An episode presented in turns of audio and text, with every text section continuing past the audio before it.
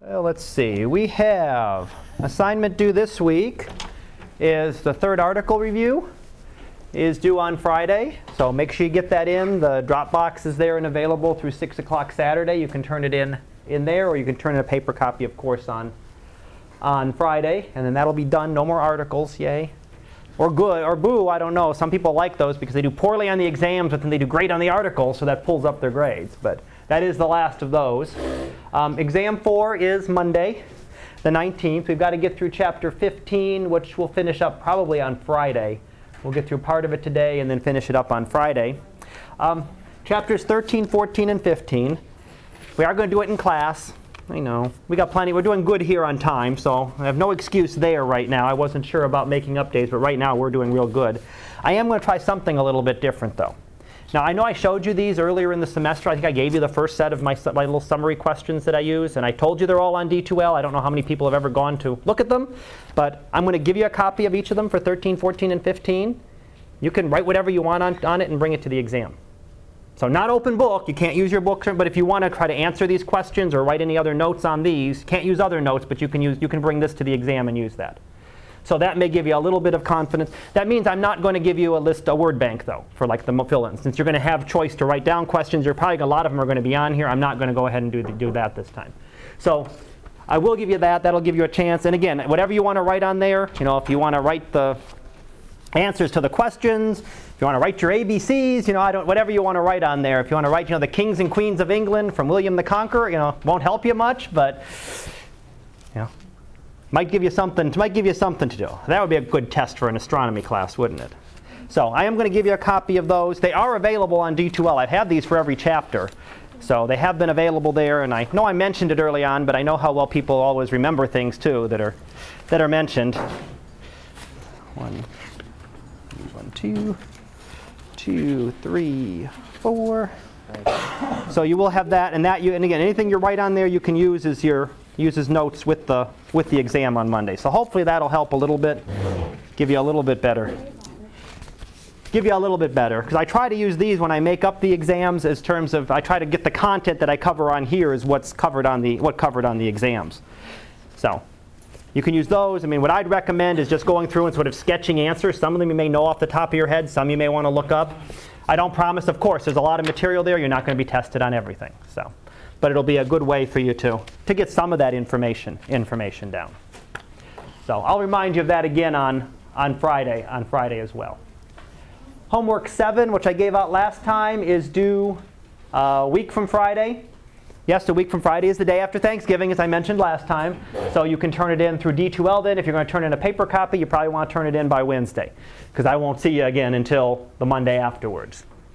iTunes Quiz three will also be up next week, starting on the nineteenth, covering the pictures through from the last exam through Friday. Few more pictures than last time, but not too many. And there will be a fourth iTunes Quiz that will start with November seventeenth and run through probably around the time of the final exam, or the week before the, the last day of class, and that will be available the final exam week that you can go take. Again, two of those quizzes between iTunes and regular quizzes are going to end up being dropped. So if you don't want to deal with the last one, you can just ignore it, take a zero on it, and it will be dropped, and it won't affect your grade at all. So, but it will be up there to give you a chance to drop another grade if you've got quizzes you missed earlier on. And then finally, I put up, finally, the Solar Observations Project is due two weeks from Friday. Now, this Friday lab is actually going to be the Solar Observations Project. So when you leave here on Friday, what I hope that you have is I'm going to give you a set of data. I'm going to go through example calculations. When you leave Friday, I'd like you to have all of my data calculated. So you've done all the calculations. You're comfortable with what you need, what buttons you need to press to get it done and get it done right. I'm not going to send you with numbers. I want them to be the right numbers and the two graphs that you need with my data on them. So you should have all that ready Friday, and then you have then all you have to concentrate on is the writing up portion. You don't have to concentrate on, you know, struggling with trying to figure out where how you're putting the numbers into the calculator. So that's going to be our lab. Our lab on Friday is actually going to be part of this project, and I will spend the whole lab period working on working on that. But I will have you do that. If we don't finish it, I will actually grade those. So I will actually take them and grade them as a lab grade. So you'll get a separate grade on that as as your lab grade for this for this week. Any questions on that? Good, good? All right. Bad, but we can't do anything about it? I know. I know. OK. Picture of the day for today. We've got a video to watch, which is our story in one minute. So we're going to take a look at that. It's actually the history of the universe, or history of the Earth, I guess, in about a minute and a half. So not quite one minute, about a minute and a half. Starting with the Big Bang, boom, down through humans. And it play, takes just about a minute and a half to play here. It goes very quickly, of course, through everything and just sketches through. But here's the, see the beginning. You'll see the Big Bang. Boom, the expansion will start. So expansion of the universe starts. You see running through the galaxies there. We'll zoom in towards one galaxy, towards a star. There's the sun. Planets forming around it, still molten. Large impacts, lots of impacts getting smashed in constantly. Big impact, destroying the Earth essentially, making the moon, creating the moon. That would be that large impact that created the moon. And then the Earth starts to cool down, form water. Life starts to form from single-celled creatures to multi-celled creatures. More complex creatures, so on. Go through time a little bit more. Start to see some little land creatures. You got the dinosaurs there. Large impact, dinosaurs gone, wiped them out. Little mammals starting to occur. Skip through a little bit more, and you get to early humans and fire. Developing tools, developing technology. So telescopes. And sort of in the end, you're working back to where you where we started with the Big Bang. We're working back towards trying to understand that Big Bang. And that's what a lot of the, you know, the technological equipment there, the astronomical portion, is actually looking out, trying to understand, you know, what was going on in that Big Bang, what was going on in the formation, and everything else that we looked at. So kind of a nice little video that goes through everything in, in about a minute and a half. If you do play it, it does have music to it. I didn't play the music just so I didn't have to turn off my recording, because it's not, I don't, I didn't create the music, so I couldn't record, I didn't want to record that. But there is a musical score to it that sort of makes it a little, little more interesting. So you can always listen to that at home if you like. Any questions? Questions, questions? Interesting little video. See everything in a, to see everything there in about a minute and a half, going from the Big Bang to, to life on the Earth. The other one I wanted to show real quick was yesterday's. I thought this was an interesting one. This is actually a solar eclipse quilt that was made.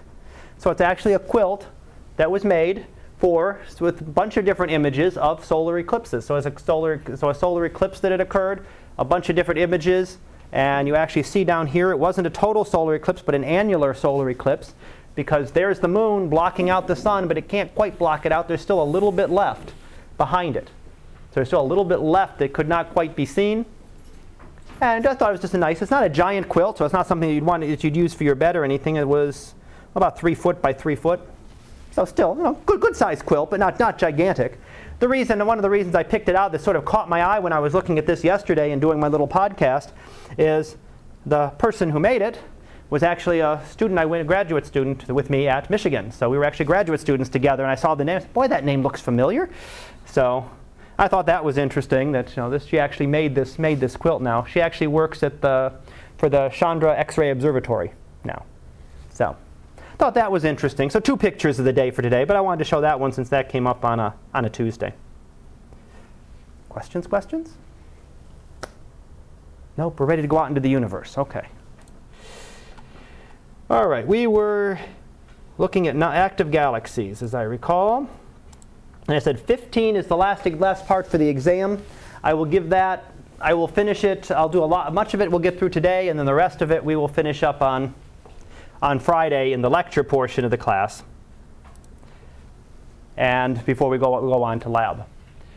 So we were talking about active galaxies. Active galaxies were galaxies that were emitting more energy than a typical galaxy. So it might look like a spiral galaxy or an elliptical galaxy in some ways, but you've got more energy coming from it than you would normally expect. It was also that the type of energy was different. It didn't look like the energy from stars. Energy from stars peaks primarily in the visible part of the spectrum. Real hot stars maybe in the ultraviolet, real cool stars in the infrared.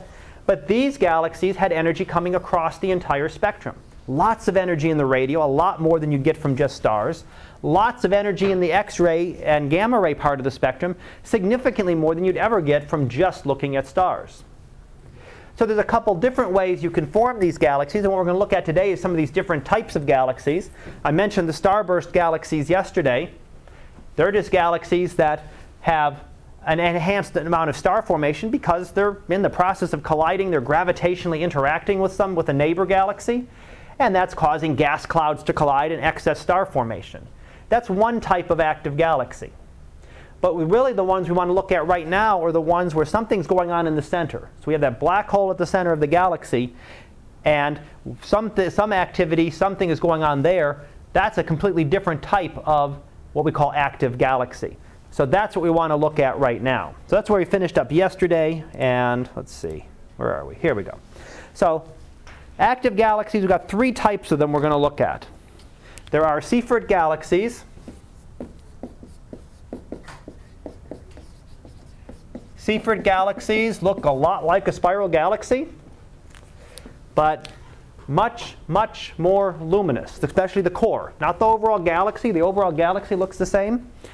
But the core is so much more intense, so much more intense radiation, yep, is much more intense. Not, not just twice as much or three times as much or ten times as much, but thousands of times more energy than you'd get. So if you put this and a normal galaxy side by side, and you measure the intensity you're getting from this core, this is many, many times, thousands of times more energy that you're getting from the core of a Seyfert galaxy than you would be from a traditional spiral galaxy.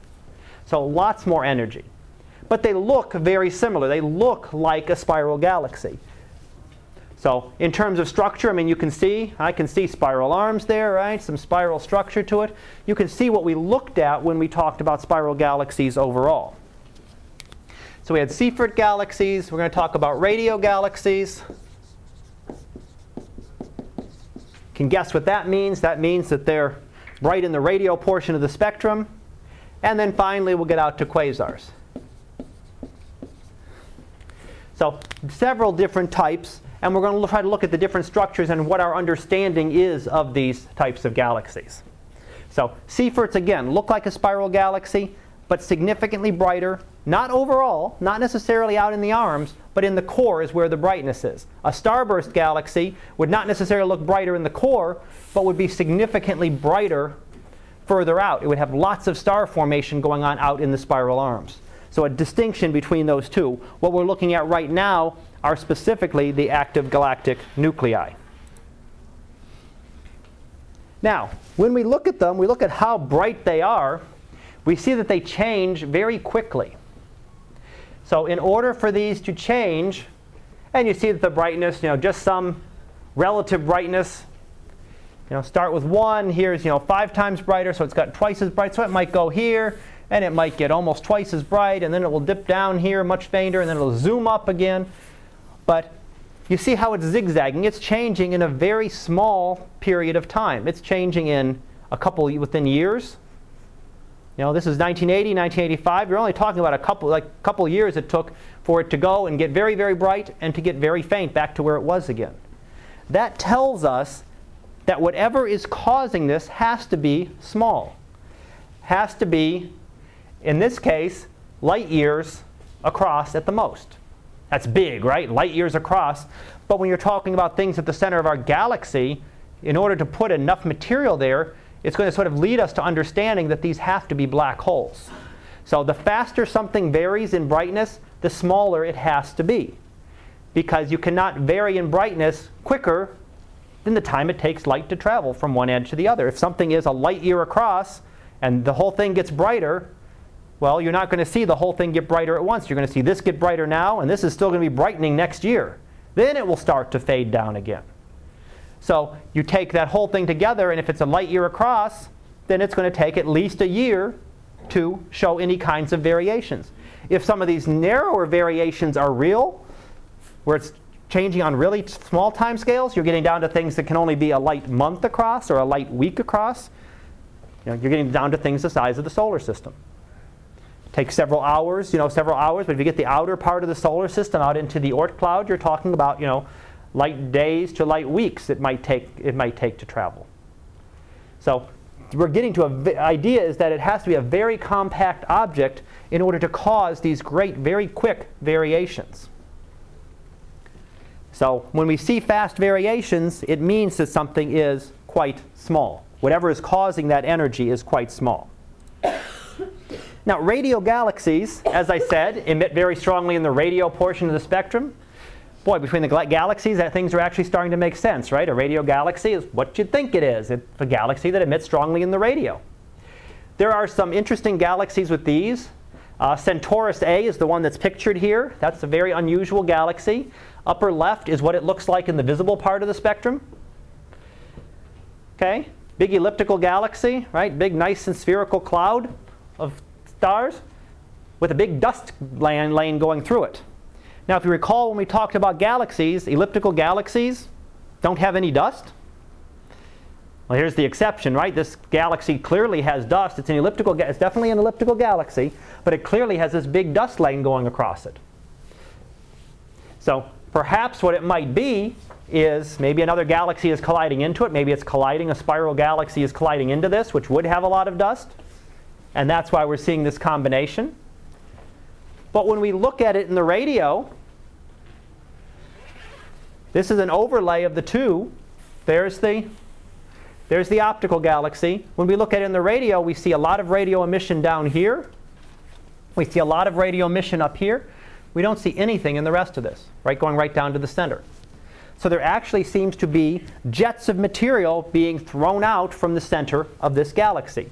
So something going on with the collision, which might be feeding that massive black hole at the center, sending material into it. And as that material spirals in, some of it gets trapped by the black hole. Some of it might get heated to such high temperatures and such energies that it actually gets thrown out perpendicular. Again, not from the black hole itself. Get inside the event horizon, you're gone. You're not coming back out.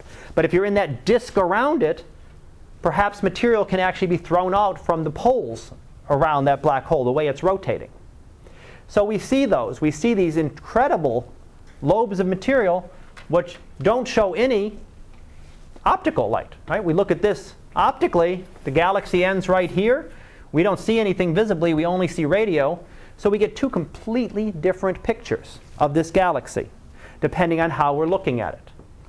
Now, when we zoomed in there, so that's the first one. The second one was the combination picture in the radio and the visible. If we zoom in and look at the center in X-rays, we actually can see a jet of material coming. We're looking very down close to the center.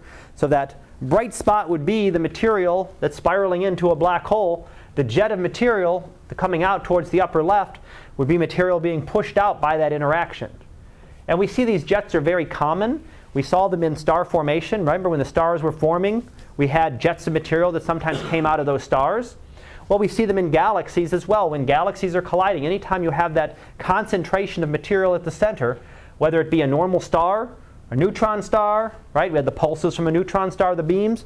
You have the black hole. You have a black hole here sending out material.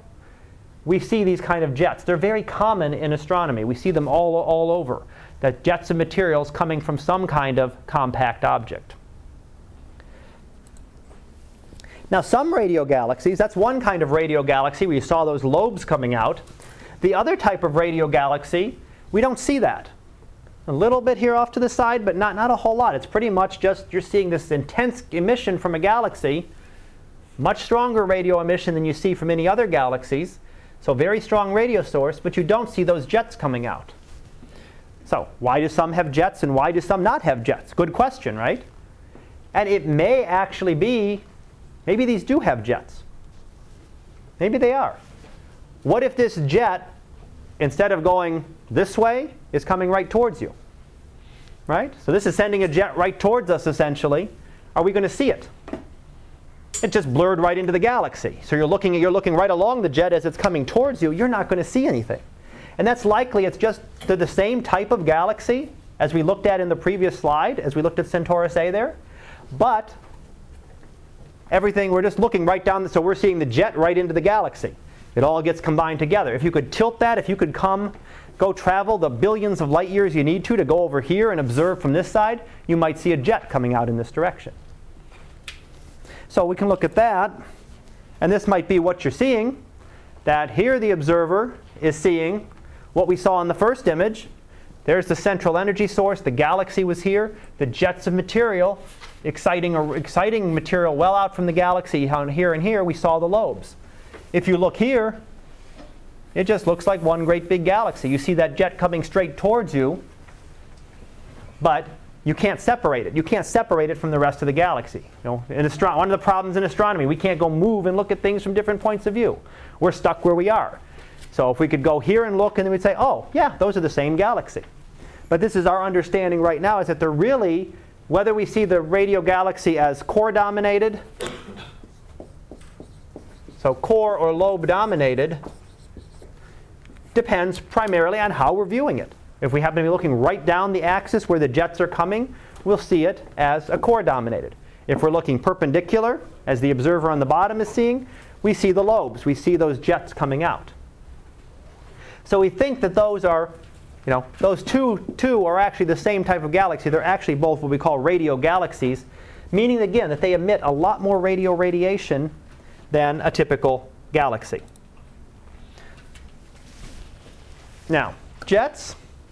Again, we saw the jets here. We're looking invisible light, visible light. We zoom into infrared when we get way in there, but you can see this is, this is that big galaxy in the constellation of Virgo we looked at last time. It's a big, giant elliptical galaxy, you know, many times the size of our own Milky Way.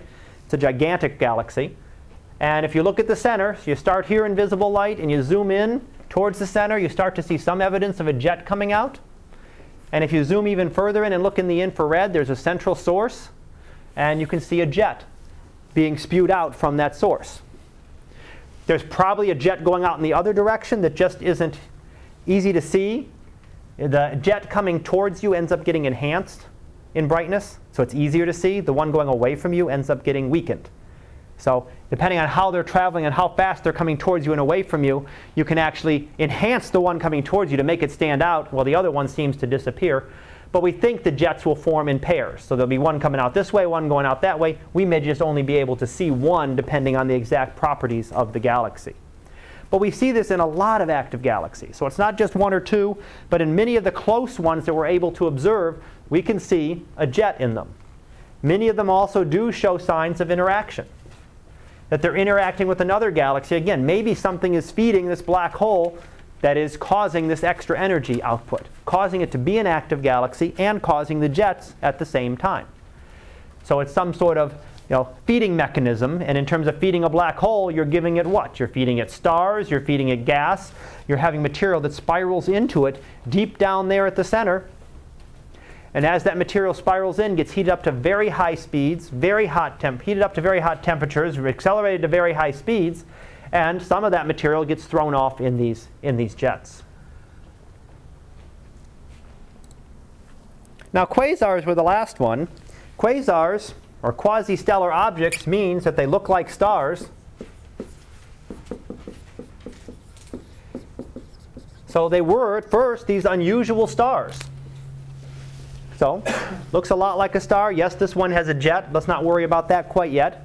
But when you looked at these objects, they look pretty much like a star. You can almost see, you know, there's almost a diffraction point here. It's really a point source of light. So these were very unusual stars that confused astronomers for a while, trying to understand, you know, what is going on with these. They have really strange spectral lines that we can't identify. You know, we can identify everything else. We can look at this star and say it's got hydrogen, and it's got helium, and it's got carbon, and it's got oxygen, and it's got iron, and it's got all this. We can, we can measure what's in its surface. The ones in these uh, spectral lines, the spectral lines in these stars, these quasars, were really unusual. So trying to understand those was important. And what was found, jump ahead to the answer here, what it was realized is that here's the lines. And this pattern of lines that we're seeing was very familiar. That's the second line of hydrogen. The first one is way off there. Second line, third line, fourth line. Just instead of being here in the spectrum, where you'd normally find them, they have been enormously shifted towards the red. Not just a little bit. You know, most of the shifts we talked about were very tiny so far. We said, you know, we had this line shifted, and it was shifted a tiny amount, or this one was a tiny amount this way or this way. This was actually an enormous shift, which made it very hard to identify them, because you weren't thinking to look for hydrogen lines out in this, this pattern of hydrogen lines in this part of the spectrum. It's not something you'd normally be able to look for. So tremendously shifted towards the red part of the spectrum. Now, if you recall Hubble's law, that means that they're very distant from us, right? The faster things are moving, Hubble's or, uh, Doppler effect says that the bigger the redshift, the faster something's moving away. And Hubble's law said the faster it's moving away, the further away it is. So these are some of the most tremendously distant objects. They're not stars. They're actually the core of a distant galaxy.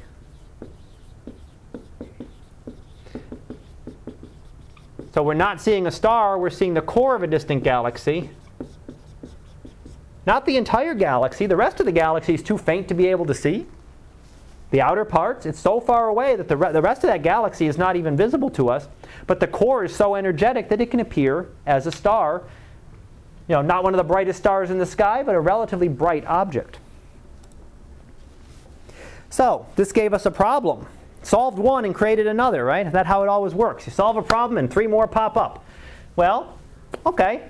We solved it. We found out that these really weren't stars. Oh, they're just, you know, distant galaxies. They're very far away. That means that these things are billions of light years away, but we can see them. It means they've got to be incredibly bright, right? In order for us to see it ten billion light years away, twelve billion light years away, it's a long distance to travel. Remember the inverse square law. Every time you double your distance, you cut your light, your light gets spread out more and more and more. You know, it's going to be very hard to see an object like that. In order for to see these and detect them, they have to be incredibly bright. They have to be the most luminous objects in the universe. Not, not the galaxy, is a typo there. Most, uni most luminous objects in the universe. If they were in the galaxy, yes, they would be, but they're actually well beyond the galaxy. They're well out, we're talking billions of light years away. So in order for them to be still visible and to be that far away, they've got to be incredibly bright. Now you see the image here again. Looks a lot like what we talked about with radio galaxies. And these are all sort of related. But here's the quasar. The intensity is from the center. That's where we measure is the quasar. And then the material, again, you get these lobes. Material is being thrown out of it. And we see where those jets crash into other material. So where they actually excite other material. So it's actually a very thin jet that comes out. When that hits material around it, gases in the interstellar medium, intergalactic medium in this case, it excites that and causes it to glow, excites that in the radio part of the spectrum, and that causes those to glow. So this is actually a radio. This isn't a visible image. This is what we'd see in the radio part of the spectrum. You would see the jet, you'd see the quasar, and you would see these great lobes. But they have to be something incredibly bright. If they were not that bright, if this were like a typical galaxy, you'd never see it. You wouldn't be able to see a typical galaxy at that distance. So it takes a lot of energy. So not just a little bit we're seeing, you know, a Seyfert galaxy doing something there wouldn't be visible at this distance. When you're talking billions, tens of billions of light years away, you're not going to be able to see it. It's not emitting enough energy. It's going to fade out before you get, before the light gets to us. So it's something that's giving even more energy than that. So what do we have? Here's the properties we have with all of these active galaxies, or the active galactic nuclei, I should say. They're all extremely bright, have a very high luminosity. They all have what we call non-stellar energy emission. Again, that means we're not just getting lots of the light in the visible part of the spectrum, infrared, ultraviolet, right by the visible. We're getting a lot of energy in the X-rays, tremendous amount, tremendous amount of energy in the radio part of the spectrum. So it doesn't look, if we take a spectrum of one of these galaxies, it doesn't look like a star. If we take a spectrum of a normal galaxy, it looks like a whole bunch of stars, stars combined together.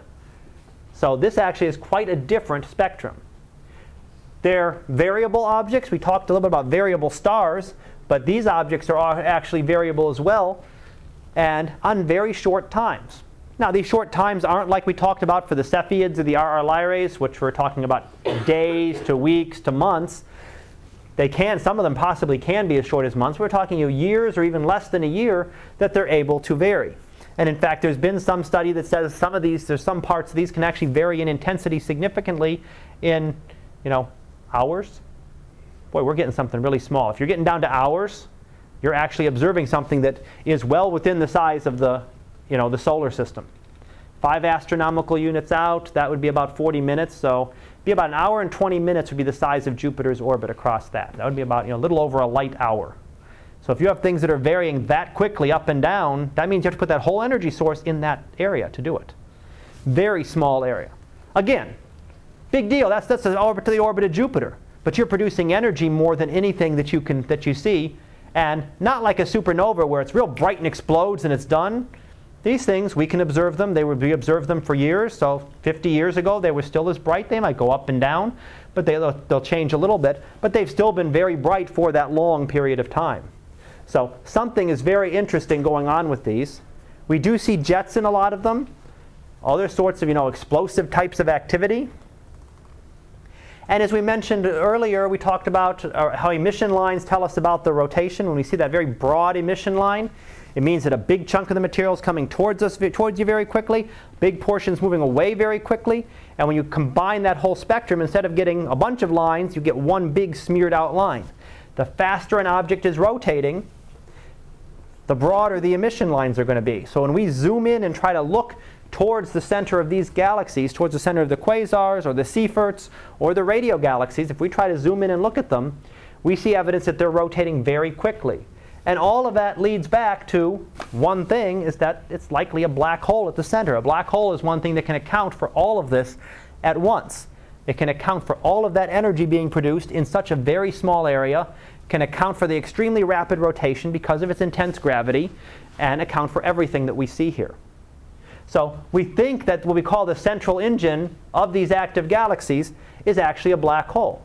And a black hole would be present in essentially every galaxy that exists. There'd be a galaxy there. But everyone isn't active. You need something that is actually feeding them. They need a source of energy. If you're not feeding the black hole, if a black hole is just sitting there, it's not going to do anything, or not as much. If you're not giving it very much food, it's just going to kind of sit there and not do anything. When you start throwing dust clouds and gas clouds into it, or spiraling around into it, then it's going to get much more energetic. It's collecting more material. You're going to get more energy emitted from that disk around it. So it's a matter of actually feeding that galaxy that gives us the active galaxy. So here's sort of the model of what we think might be occurring. There's the black hole at the center. Nothing there, right? Can't see anything. You can only see its effects. So you see material spiraling into that black hole, spirals around it. That's what we call the accretion disk. That's the material that's spiraling into the black hole. Again, once you get into that black hole itself, you're done and gone. You know, you're not getting any energy, any information out of that black hole. So once you get deep into it, you're done. But as it's spiraling in, it goes faster and faster. And you get friction between the particles as they're bumping up against each other as that material is spiraling in and getting condensed down towards the black hole. And that gives off a lot of the energy that we see. So the energy isn't coming from the black hole directly. It's coming from this disk of material around the black hole. We think in that inner part of the disk, again, a black hole doesn't have a magnetic field, but that you can, can have a magnetic field in the disk around it. And that is probably what is confining these particles and coming out from around the black hole, and forms these jets. So one jet coming out this way, one jet going out that way. That's the same thing we saw in the formation of stars, that we see these jets of material. We think of the same thing in the formation of galaxies, material just coming out perpendicular to the disk that is forming. When we formed a star, we had a star with planets forming around it, and you sometimes got early on jets of material as this was forming. We see that same thing apparently happening in galaxies. So we see that intense energy. And again, it's all caused by the black hole, but not directly. You can't see. The black hole will not produce any energy on its own. It produces energy indirectly from outside it as it pulls material into it. Once again, if you could just shove all that material into the black hole, it would be done. If it didn't have a very big accretion disk, it's not collecting a lot of material. It's not adding new material. It might be emitting a little bit extra energy, but not near as much. We'd see that as a normal galaxy.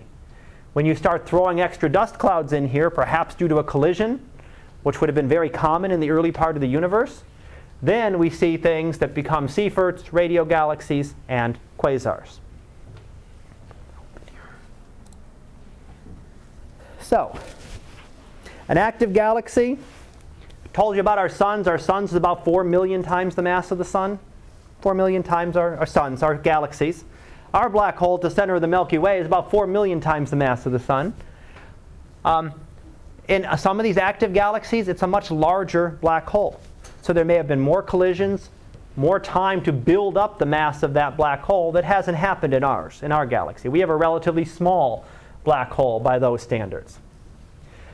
The accretion disk is, again, not just a little disk of material. It's not like the it's not like the solar system forming around the sun. It's entire clouds.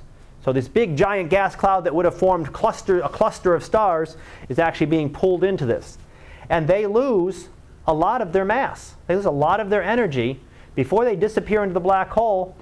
If you recall, we talked about nuclear fusion. It was a tiny fraction of a percent that is powering the sun. All those nuclear reactions, each reaction, it was only a tiny fraction of a percent of mass that was lost. Here, you're losing ten to twenty percent of the mass that was going in. It's being converted to energy. Well, E equals mc squared, ten or twenty percent of big giant gas clouds is a lot of energy. So you can serve to power these quasars for quite a long time by throwing big dust clouds in, big dust and gas clouds in them, in at them. And that's going to, again, that's going to radiate away, you know, ten, twenty percent. It doesn't sound like a whole lot. Still, most of the mass isn't getting radiated away. But converting ten or twenty percent of a large number of solar masses into energy, it's a lot of energy. The sun only converts a tiny portion of its mass, and look at all the energy we get from the sun, right? That's just about everything we've got, everything we have here. So, again, the whole idea is the conversion of mass to energy again. Now we get some very interesting jets here. When we look in them, this is in the, here's another set of the jets. This is what we looked at before.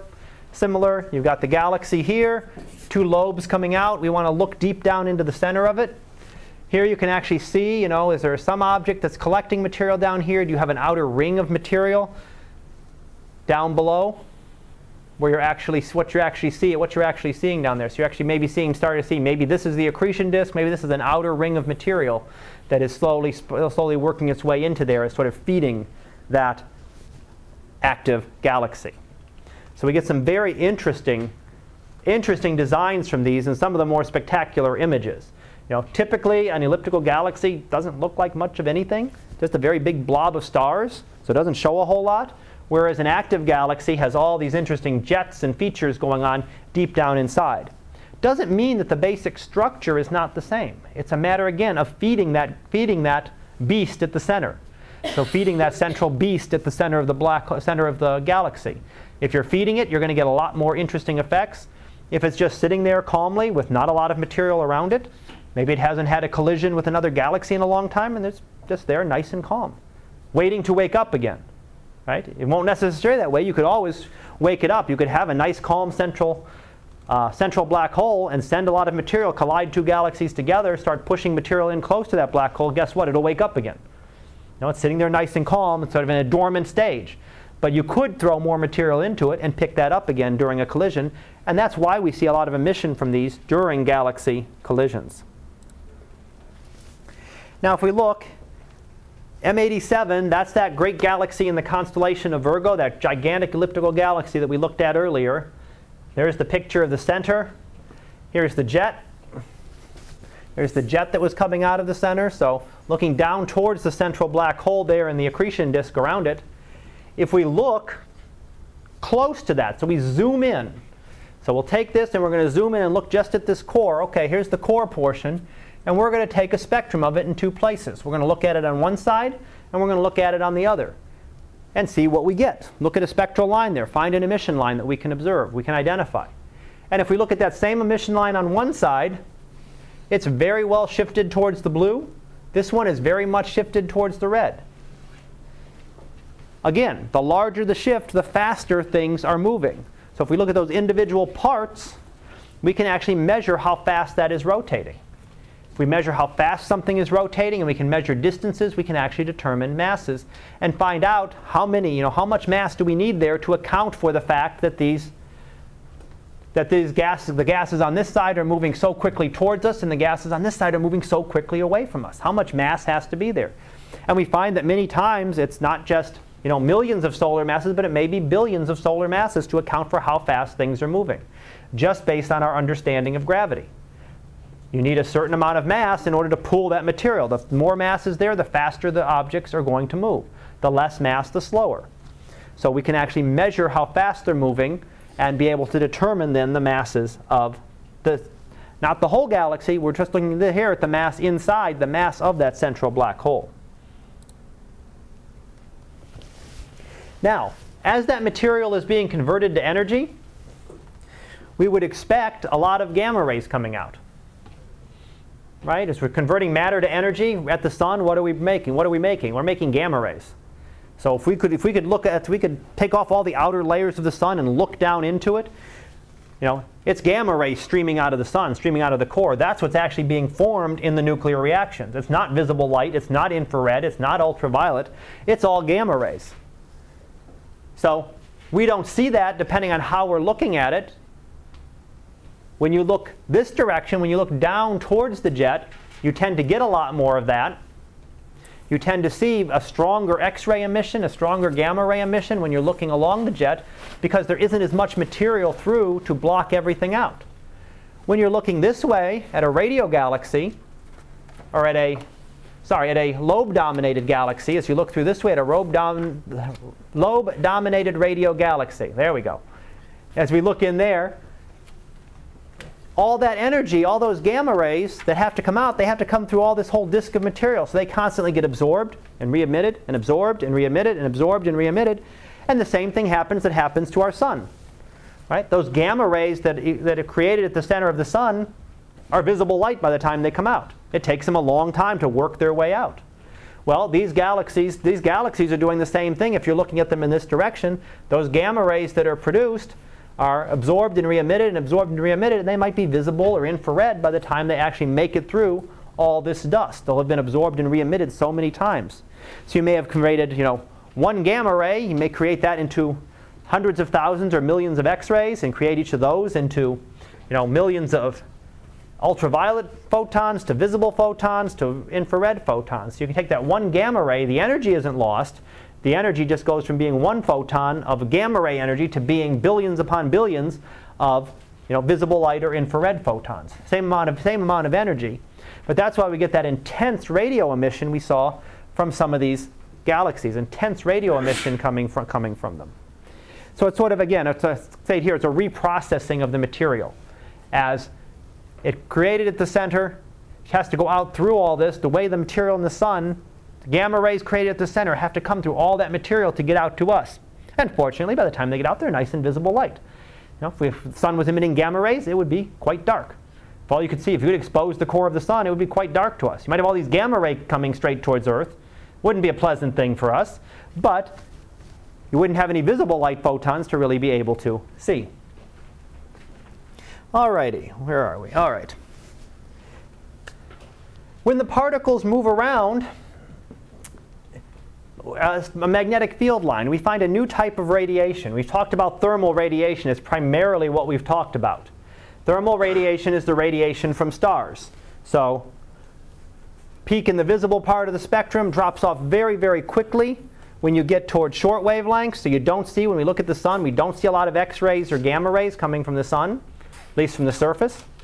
When you go out towards the radial part of the spectrum, it drops down a little bit slower, but you still, when you look at the sun, yes, we can detect the sun in radio waves, but it's not near the intensity that it is relative to its visible light. It has a lot more visible light photons. That's what we call thermal thermal radiation for a star. Synchrotron radiation gives us a completely different type of spectrum. If we look at how much energy we get across the frequency spectrum, we get not as much over here when we get off to the X-rays and gamma rays, some here, and it keeps climbing as you go up into the radial part of the spectrum. So synchrotron radiation is radiation we can detect very strongly in the radio portion of the spectrum. And that's why a lot of these objects that are emitting this type of radiation, because it's very easily formed when you move electrons around a magnetic field. So you have these very strong magnetic fields coming out of the inner accretion disk. You have electrons, which won't cross the magnetic field lines. Charged particles won't go across them. They go around them. So they actually spiral around. Well, if you accelerate a charged particle, you cause it to give off energy. So it's actually radiating energy.